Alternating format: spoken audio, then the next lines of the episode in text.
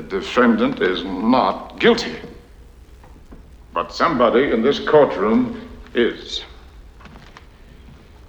Now, gentlemen, in this country, our courts are the great levelers. In our courts, all men are created equal. I'm no idealist to believe firmly in the integrity of our courts and of our jury system. That's no ideal to me. That is a living, working reality. Now, I am confident that you gentlemen will review without passion the evidence that you have heard, come to a decision, and restore this man to his family.